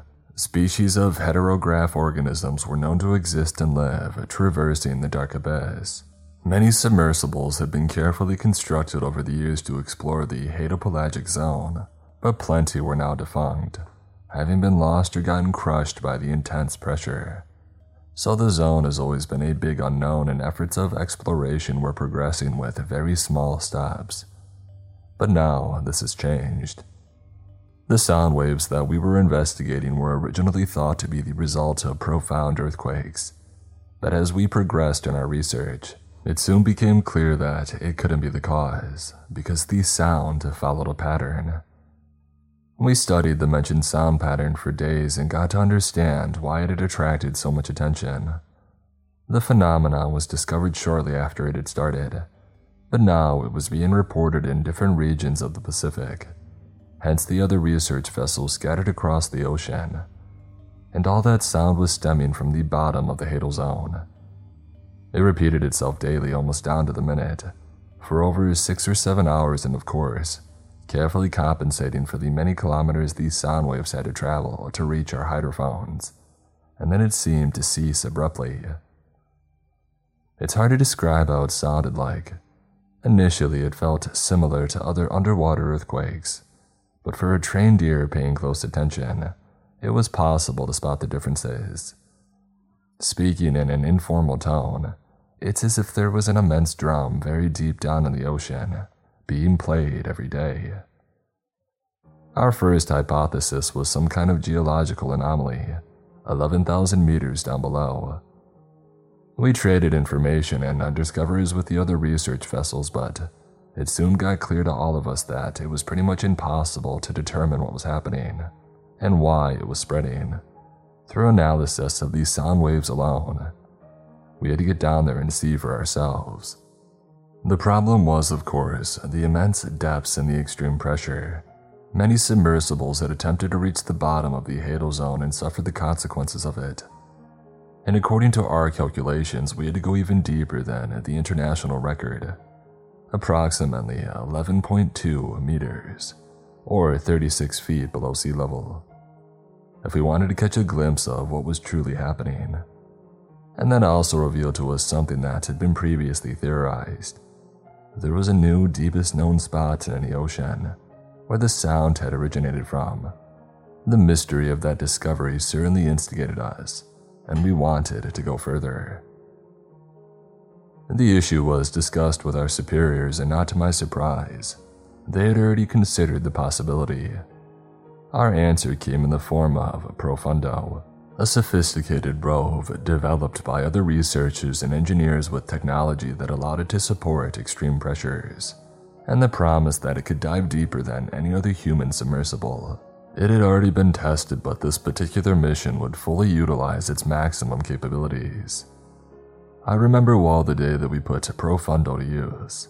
Our team was reunited at the control center where we would guide its movements as it delved deep underwater. Profundo's camera would record everything that it found, and we monitored its slow descent. It would take many hours to reach the desired spot. We had carefully planned the descent, so the rove would reach its destination in time to caught the source of the noise. I wasn't present during much of the dive, however. There wasn't that much to see. The light from the surface could still be discerned for a while, and every now and then a curious fish would pass by. But after we reached the abyssal pelagic zone, then there was mostly darkness. I remember staring at the transmission with my colleagues, discussing hypotheses. We were all eager to find out what was truly happening so far below the sea level. The rove was at a point in which there was no difference between water and darkness, and all that was clearly visible was the marine snow, organic leftovers that were a source of food for many deep sea species. We were mostly focused on our research to notice anything unusual. However, but we all got together to witness Profundo's breaking the world record as it dove into the oceanic trench below, more than 11,000 meters. Someone opened up a bottle of wine and we commemorated, even though the mission was far from done and we didn't even know if the rove would be able to keep resisting the intense pressure. There was this nice feeling of accomplishment we waited for hours and now we were closer to the origin of these sound waves than we had ever been. So the team once again reunited, not long after as Profundo finally reached its destination. On the bottom of the abyss in the seabed, we were at the desired area and the sand beneath Profundo stretched across the dark horizon. The rove was resisting well against the pressure, but we knew we should get the job done and not count our luck. It started to move and we were all watching carefully guiding its movements as we explored that unknown place. However, we couldn't find anything. It was difficult to see, but there wasn't anything visible that could be the source of the noise. We were in the most profound depths of the ocean and it seemed completely empty. So we decided to wait until the sound waves started propagating again in the next few hours. It was then that my colleague Erica caught sight of something. It's over there, she said. I'm sure of it, it's not far, about 18 feet that direction. Think that we could reach it? We could, and the rove slowly made its way. As we approached, the transmission seemingly became more clear, and strange shapes and shadows transfigurated by the water were now getting closer. And then I saw something that I will never forget. Oh God, Erica uttered. Holy crap, said Marco. And I could only stare appalled. I couldn't take my eyes off that otherworldly vision. The ocean bottom was filled with hundreds of gigantic human statues, immense figures scattered across the dark ocean floor. We couldn't even see all that there was to them, but they were undoubtedly human. Knelt down, faces fixated on the sand and arms stretching upwards, almost as if they were holding something above their heads, holding the entire ocean like Atlas. That's the best way that I can describe it. It's as if they were Greek sculptures, bald figures without clothes, but a seemingly perfect human anatomy. We couldn't believe it. It was just too surreal. None of us had expected that sight. There were hundreds of them as far as the robe's camera could see, both figures of men and women. However, there was no sense of wonder for what could have been the biggest discovery of the 21st century. Only dread as we tried to rationalize what we were seeing. Looking at those things that didn't feel right, it provoked a strangest sense of urgency and even fear that something that I thought it was just me, but soon noticed it affected everyone in the room. It was as if we were seeing something that we shouldn't be, something forbidden. We were scientists, but still, there was no explanation that could justify that feeling. It was all recorded, thankfully, because after the initial feeling of surprise had vanished, I couldn't bear to look at them any longer. Those immense, lifeless figures. None of us could, well, except for Erica. Soon we all left but her, that wanted to continue the row of investigations by herself. For some reason, most of the research team felt sick after seeing these statues, and we had to take a break. We had a meeting shortly after to discuss hypotheses. Plenty of possibilities were raised, such as these statues being the remains of an ancient civilization, something that could forever change our world history. But it still didn't explain how deep they were in the middle of the Pacific Ocean, how many of them there were, and how they were connected to the sound waves. Not only that, but their size alone made that possibility unlikely. Working on a quick estimate, someone proposed that they should be at least 181 meters in height. How could an ancient civilization build even one? Not to mention those statues probably existed in the hundreds. We decided to present the recordings to our superiors, and they were as appalled with the discovery as we were. There was nothing logical about what we were seeing, and still it existed. It was there, many kilometers below us, in that very moment. Our discussion went on and on as we analyzed the already recorded footage and seemingly forgot about the sound waves and the ROV transmission that Erica was still monitoring. That is, until we heard her scream. We rushed in the direction of the control room. I was one of the first to get there, only to catch sight of a terrified woman sitting at the corner of the room, face buried between her legs, trembling and sobbing uncontrollably. The screen showed only static. The transmission had been cut out exactly after the sound waves were marked to start, and the ROV had been lost. We approached Erica carefully, but she could only tremble. Her eyes were dilated, fixated on the floor, and she was crying uncontrollably. She couldn't say anything. Erica was one of the most intelligent and focused researchers that I ever knew. So serious about her work to the point of being stoic. And whatever she saw in that transmission had left her terrified beyond words. She was taken to our medical facility, and even after she had stopped crying and took some pills, she still wouldn't say a word only look at us with a thousand yard stare, as if her own mind was trapped deep down in the ocean, along with those terrible statues. We tried to recover the recording, but it had been either corrupted or deleted, maybe by Erica herself. Whatever she saw was lost, along with Profundo deep in that trench. There was no way to do a recovery effort, and frankly, we didn't know how to proceed. Erica was the only one that could give us some answers, but not until she recovered. So we let her rest. But the next day, she vanished without a trace. We searched the entire ship and there was no sign of Erica, no matter where we looked. She had a husband and two daughters waiting for her back home, and now she's gone. My only fear is that she too has been lost to the ocean. She saw something that she shouldn't, and now it won't let her go. We don't know why the statues are down there. We don't know their purpose. Or what is their relation to the terrible sound waves. We don't know why this effect is seemingly propagating itself across the ocean and how to stop it, but we are trying our best. Still, contrary to my superiors, I believe that this must be known. If this is dangerous and though we have no proof of it, my primary instincts say it's so, then you all must be warned and we must prepare. As I close my report, I must mention that all of this takes me back to a quote by Werner Herzog that now abides by a new sense over what we have just experienced. Life in the oceans must be sheer pain, a vast, merciless place of permanent and immediate danger. So much of that during evolution, some species, including man, crawled and fled onto some small continents of solid land, where the lessons of darkness continue. I worked the night shift at a gas station. People have been going missing.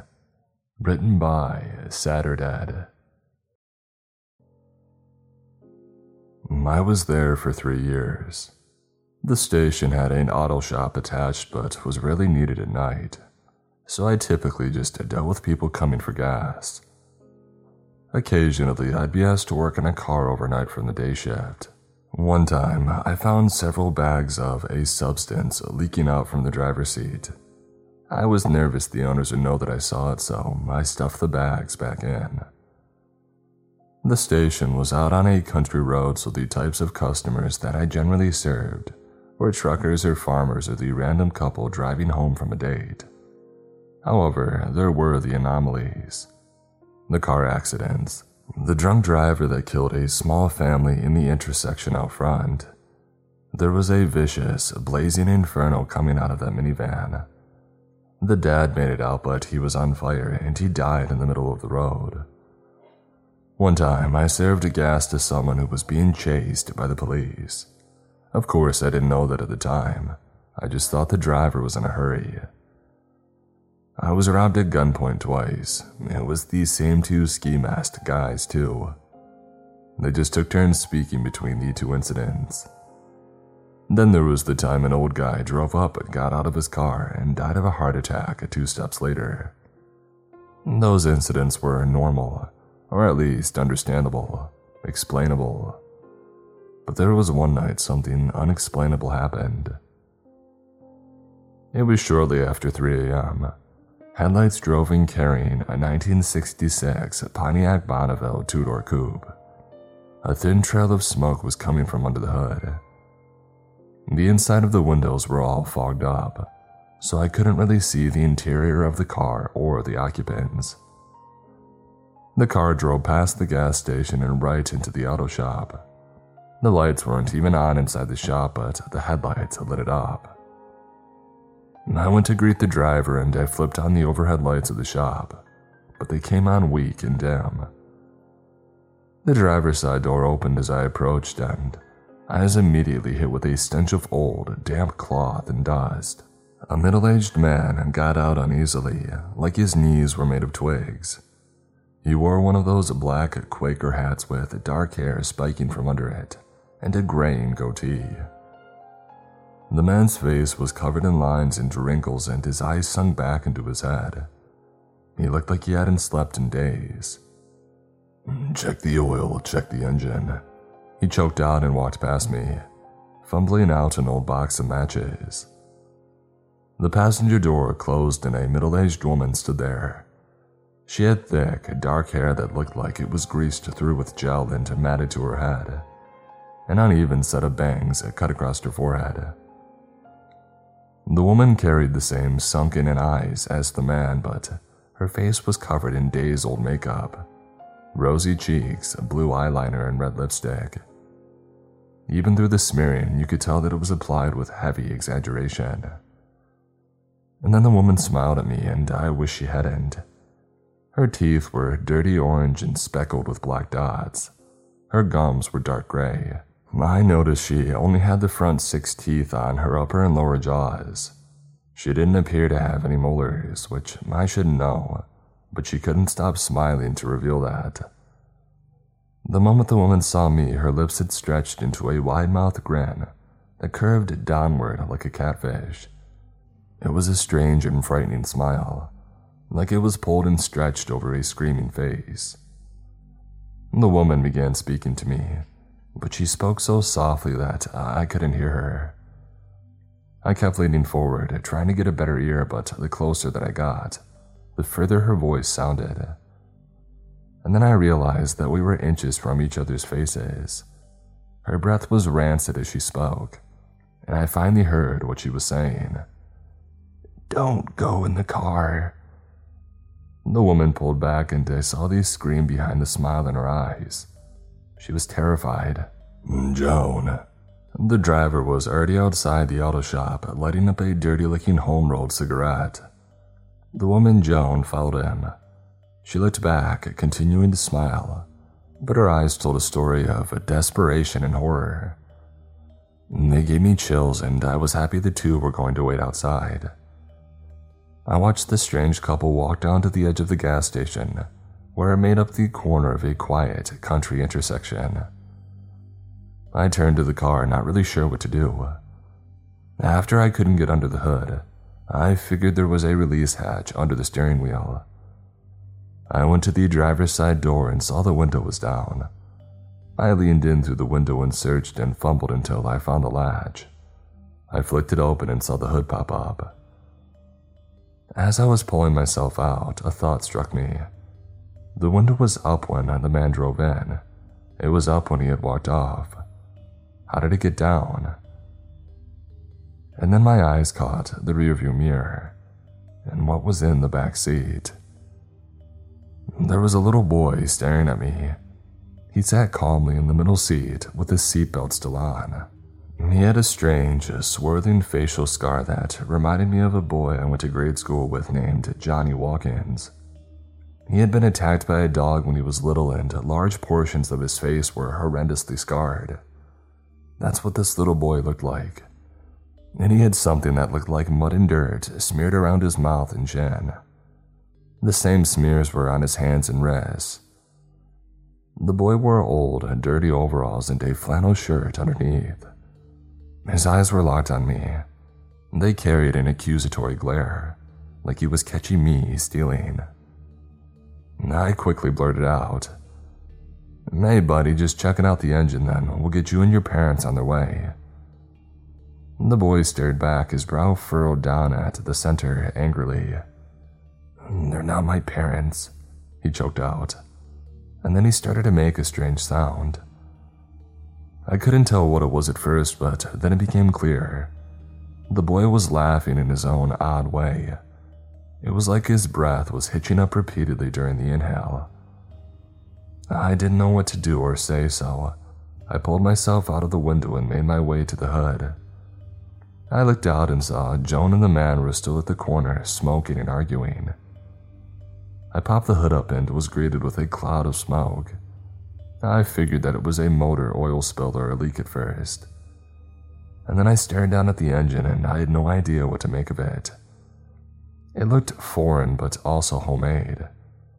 It was all connected and had metal plates fastened around it, protecting parts of the wiring and cable so it was next to impossible to see what was wrong.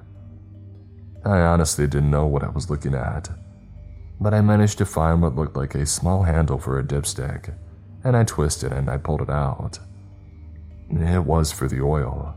I cleaned it, put it back in, and pulled it to inspect. Basically dry. The little oil at the end felt gritty.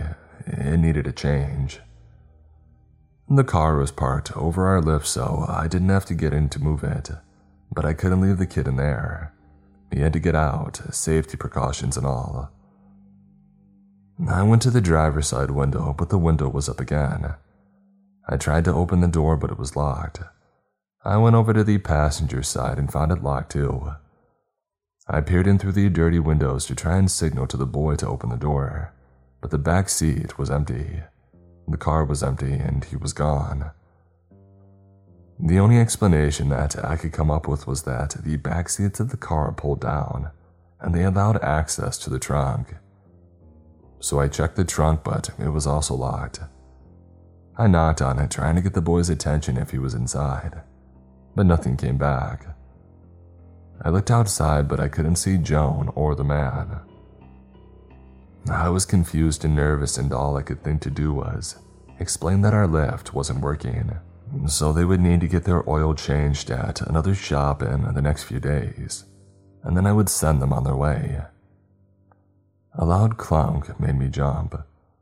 On the other side of the garage, a loose wrench was on the ground, I walked over to it and picked it up. It had a small, child sized, muddy handprint on it. And suddenly, that odd laugh echoed out from somewhere within the garage. I raised the wrench to swing, but there was nothing to swing at.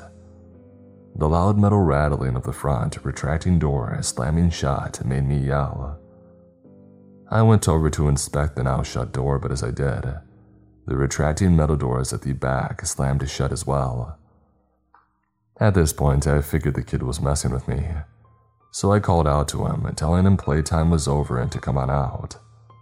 And then the power went out. The garage was completely black. Not a single window could be seen. I tried to open the front metal gate, but it wouldn't budge. It was like it was welded shut. More metal tools clanged against the ground. One slammed against the metal door right beside my head, and another. The boys' hitched laughter croaked out from somewhere in the darkness of the shop. I couldn't see anything but knew the layout of the garage inside out and backwards. There was a flashlight on the far end of the wall to my right. There were shelves along the wall, and a wide workbench that I could follow. I moved along the metal door to the wall and I found the edge of the bench. The boys' laughter got louder, echoing through the garage. It stopped sounding human now. It was more hyena like. And the source of the laughter was getting closer to me. With it, I felt a hot, rotten breath assaulting my nostrils. It followed me along the bench and towards the end of the wall. Through laughing, the boy quietly repeated, I'm gonna find ya, I'm gonna find ya. My foot hit what felt like a ratchet wrench, which loudly skittered across the metal grating on the floor. Was that you? The boy squealed out. Realizing that I still had the wrench in my hands, I first picked up. I threw it across the garage hoping to hit the back wall and cause a distraction. It left my hand, but it never landed. There you are, the voice called out through laughing. Something shuffled behind me. I hit the end of the bench and I reached up, knocking over multiple tools and causing a series of loud crashes. But I didn't care. I felt the flashlight grip and I turned it on, spinning and pointing the light behind me. I wish I hadn't. The boy was two feet from me, and I only saw his face for a moment, but that was enough. The boy's facial scar had unraveled, like layers of extra skin and some strange face scarf covering. Only the fleshy layers were actually attached to him, and they contained rows of needle like teeth on the inside. When the skin flap opened, it tripled the original diameter of his mouth. I screamed and fell backward. I expected to hit the ground and immediately have the boy's frightening mouth biting down on my face or neck. I hit the pavement outside the garage instead. The lights of the gas station poured over me. I looked back into the garage from my back. The lights were on. The metal door was open. The Bonneville was still and silent, windows closed and clear. Footsteps approached from behind me, and I scrambled up, and I turned to see Joan and the man had returned. He flicked his cigarette butt and approached me and mumbled, How much? I couldn't speak. My lower jaw moved, but all I could stammer out was, Don't worry about it. The man shrugged and walked back to the car.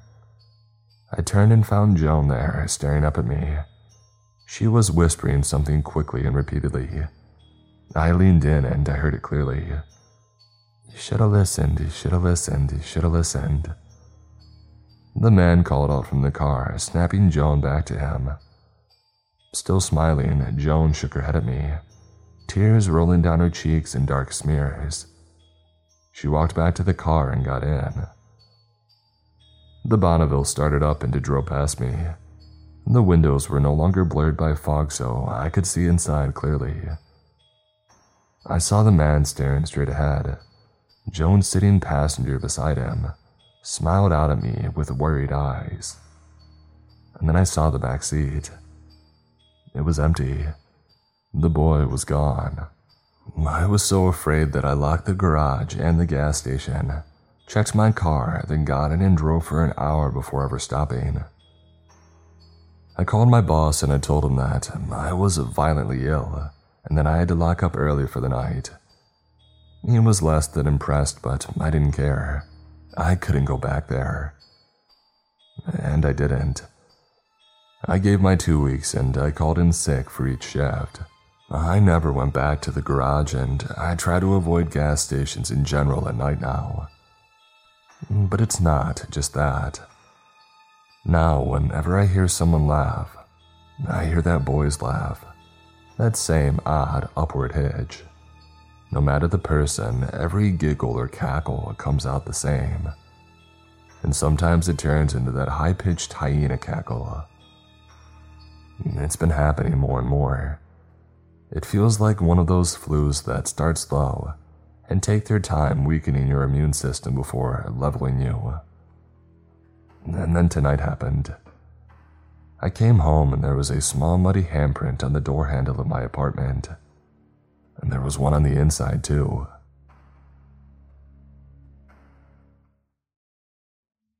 We thought McDonald's was running a contest. The truth was much more sinister. Written by Frost Jr.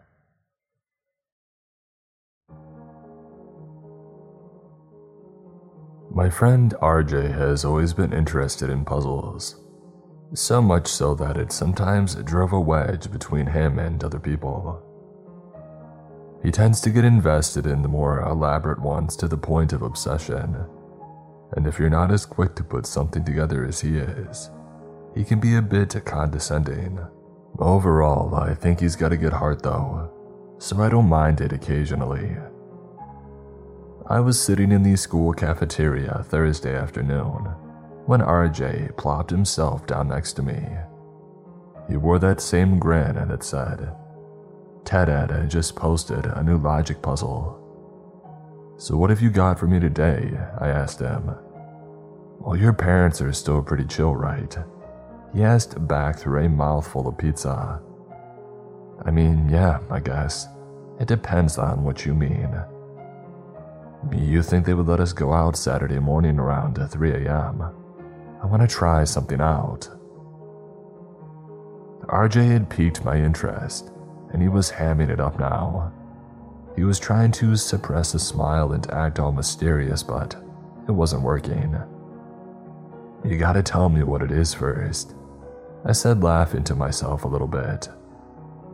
I knew that he wasn't gonna talk though. He was relishing his little secret too much. He just shrugged his shoulders at me and turned his head back towards his pizza. I'll tell you more this weekend. Friday night came and I got a text from RJ around 10 o'clock. Don't fall asleep, I'll be there at 3 a.m. sharp. I knew why he was doing this. RJ didn't have a car and he relied on me to take him places pretty often. Where he wanted to go at 3 a.m. was beyond me, though. He's not exactly the kind of guy to go and get drunk in the woods. By 3 o'clock, I was on my second cup of coffee and still fighting to stay awake.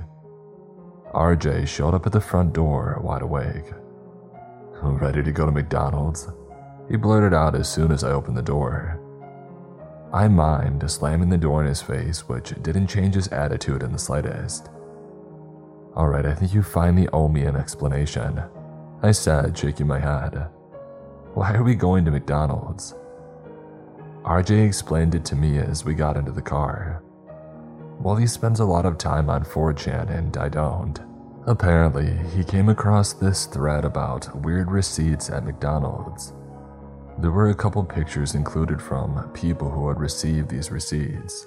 They all had a number written in red ink at the bottom of the paper.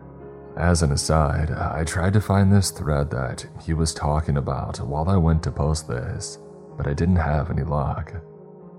I hadn't ever used 4chan though, so if anybody can find the receipt pictures and link them in the comments, I would really appreciate it.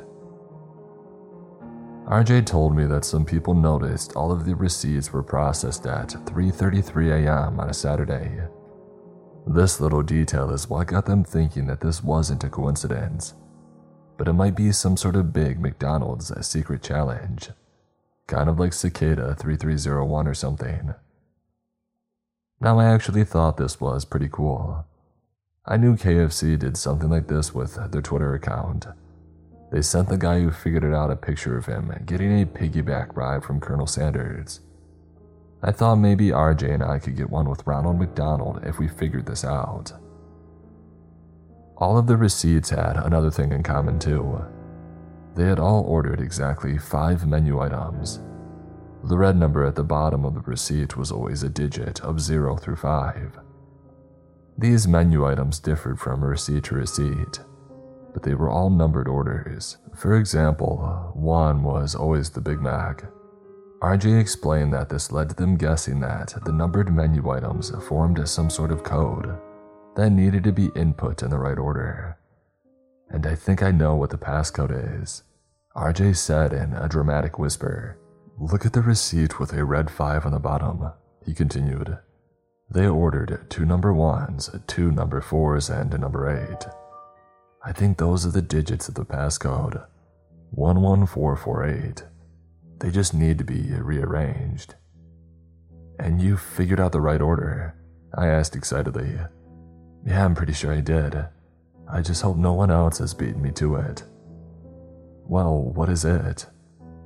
You'll see soon enough, RJ replied. His sly grin had returned. I pulled into the McDonald's parking lot. It was almost completely empty. I could see a couple of employees and a lone customer inside. There was no one in the drive through line. Just pull up to the start of the drive through and sit there. Don't place an order yet. RJ instructed me. We have to place this order exactly at 333. I didn't like the idea of holding up the drive through line, but like I said, there was no one else around. So I figured it wouldn't be too much of a problem. We sat in silence for the next couple of minutes. I kept my eye on my mirrors to see if anyone was trying to get into line. RJ kept his eye on his phone, watching every passing minute. At 3:32, he told me to drive up to the speaker.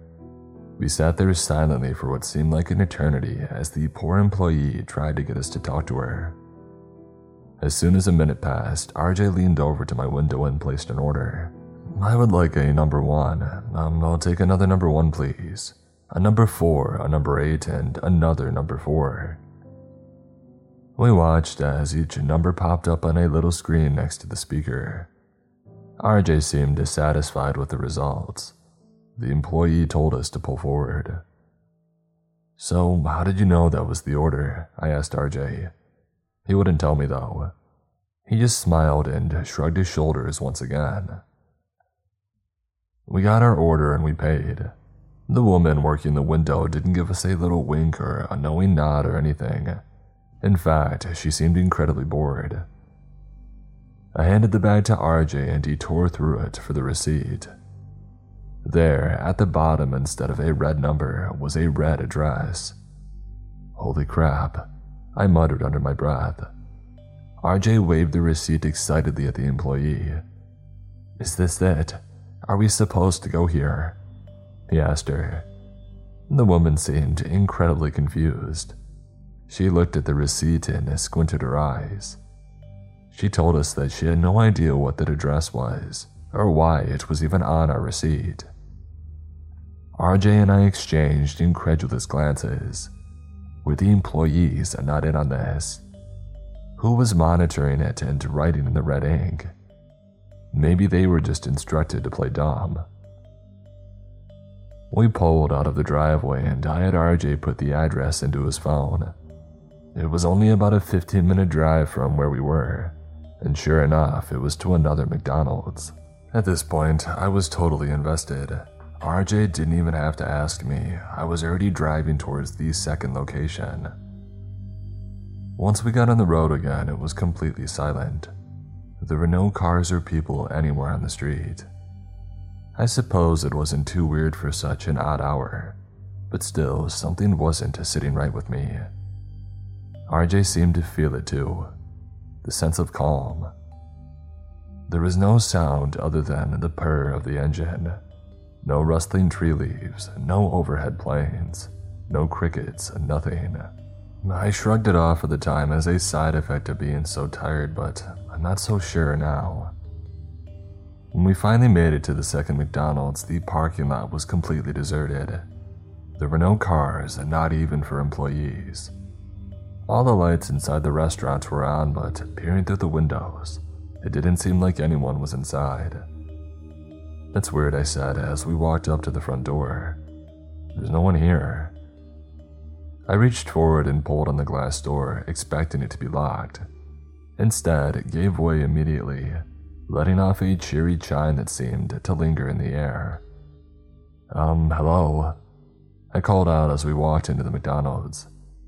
As I spoke, my breath appeared like a thick cloud in front of me. It was freezing inside.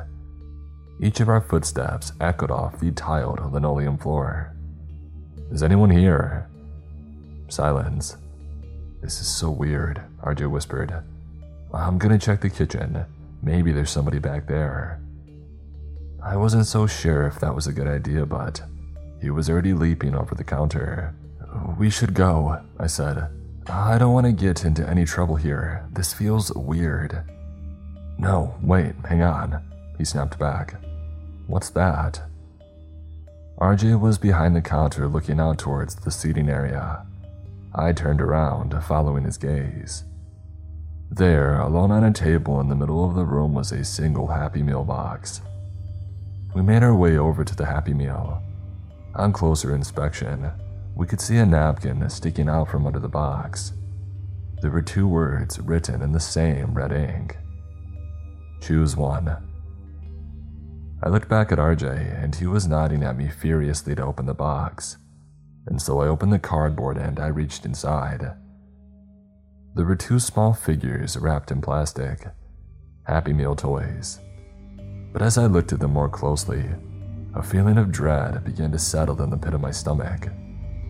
The figure in my right hand was short and stocky, while the one on my left was taller and more slender. One wore a green hoodie and jeans, the other was in basketball shorts and a t shirt. It was us. The figures were so detailed down to our eye color and shoe brands. They were dressed exactly as we were at that moment. Tiny replicas of terrifying accuracy. RJ reached over and took his figure from my hand. What are, who could have, how is? RJ started asking through increasingly quick breaths, examining his own likeness in the toy. Dude, we need to get out of here. I managed to whisper back to him. I didn't know what the heck was going on, but I was thoroughly creeped out by the whole thing. This didn't feel like a fun puzzle anymore. I turned and bolted back towards the door, still clutching my figure. RJ just stood at the table staring at his miniature. Come on, man, I yelled back at him as I threw myself into the door. The door gave way and I was met with a blast of heat. The silence had seemed to crack as I crossed the threshold outside of the store. A train blared in the distance. A dog barked across the street. I could hear cars driving along the highway in the distance. A slight breeze scattered some leaves across the tarmac of the parking lot. It was as if the whole world collectively breathed out a sigh at once. I turned back to RJ. The store was completely dark. There were no lights on inside. RJ was gone. I was frozen in shock. I was standing inches from the door that I had just come out of a door that now seemed to lead to an entirely different place. I finally came to my senses and pulled at the door again in a panic, trying to get back inside. Maybe RJ had just moved somewhere else, I thought. Surely he was right inside as somewhere. However, the door wouldn't budge this time. It was locked. I was completely beside myself at this point calling out to him in a frenzy and banging on the glass door. After a few minutes of screaming, I had to stop and catch my breath. I sat down on the sidewalk in front of the door. I tried to stop myself from shaking and to calm myself enough to analyze what exactly had just happened and what I should do next. And that's when I looked back down at the toy in my hand. It wasn't me anymore. It was a small replica of Ronald McDonald, but his eyes were pitch black. There was a little speaker on his chest and a button on his back. I threw it onto the ground in sheer disbelief. As it hit the sidewalk, the toy let out a grainy whisper. Good choice. Now start running.